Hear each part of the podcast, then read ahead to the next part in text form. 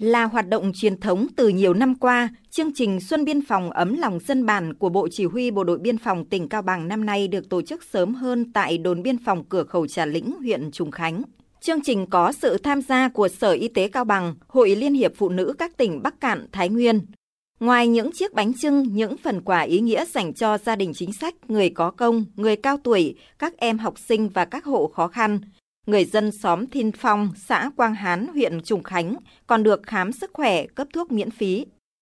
Nhận phần quà Tết từ các chiến sĩ biên phòng, ông Vi Văn Lọng, người dân huyện Trùng Khánh, tỉnh Cao Bằng xúc động.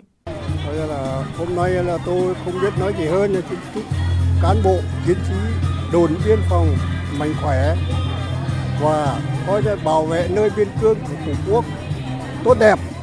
Năm nay, các hoạt động chăm lo Tết cho người dân các xóm xã vùng khó khăn của tuổi trẻ Công an tỉnh Cao Bằng thực hiện sớm. Ngay từ đầu tháng 1 năm 2024, Ban Thanh niên Công an tỉnh Cao Bằng đã phối hợp đoàn thanh niên một số đơn vị thuộc Bộ Công an, Bộ Y tế tổ chức chương trình Sắc Xuân Biên giới với các hoạt động ý nghĩa như tặng quà gia đình chính sách, hộ khó khăn, học sinh nghèo vượt khó, tặng bình chữa cháy, triển khai chương trình thắp sáng đường quê, hỗ trợ người dân tham gia giao thông an toàn, Cùng với đó là các chương trình nghệ thuật phục vụ nhân dân biên giới. Thượng úy Phạm Xuân Trường, Phó trưởng ban phụ trách Ban Thanh niên Công an tỉnh Cao Bằng cho biết,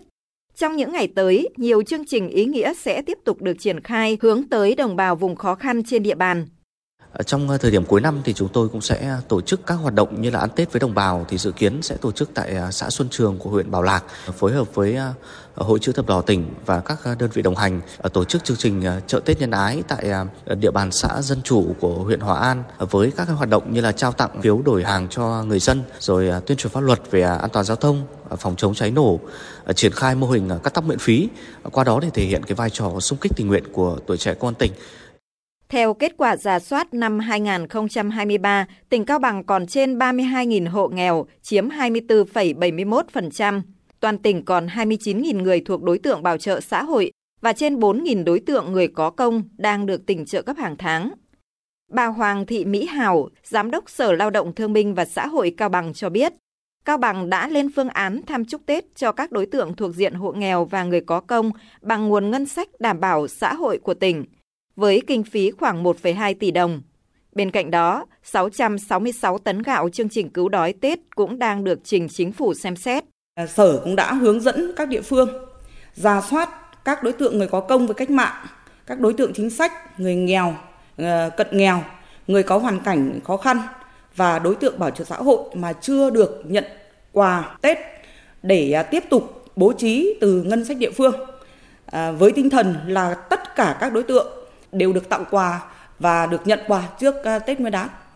Ông Nguyễn Mạnh Hùng, Chủ tịch Ủy ban nhân dân huyện Bảo Lạc, tỉnh Cao Bằng khẳng định, dù nguồn lực còn hạn chế, địa phương cũng cố gắng bố trí thêm nguồn kinh phí để chăm lo cho các hoàn cảnh khó khăn, với quyết tâm không để một người dân nghèo nào bị bỏ lại.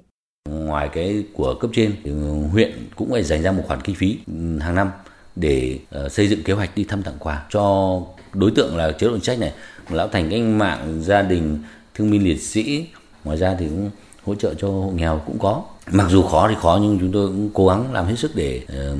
làm sao cho người dân uh, đặc biệt những người nghèo có cái tết nó cũng đỡ khó khăn đi. Cùng với các chế độ của nhà nước dành cho các đối tượng chính sách tỉnh Cao Bằng cũng cố gắng huy động thêm các nguồn xã hội hóa, đóng góp từ các nhà hảo tâm, các tổ chức doanh nghiệp để có thêm những phần quà ý nghĩa, giúp các hộ nghèo có một cái Tết đầm ấm đầy đủ hơn.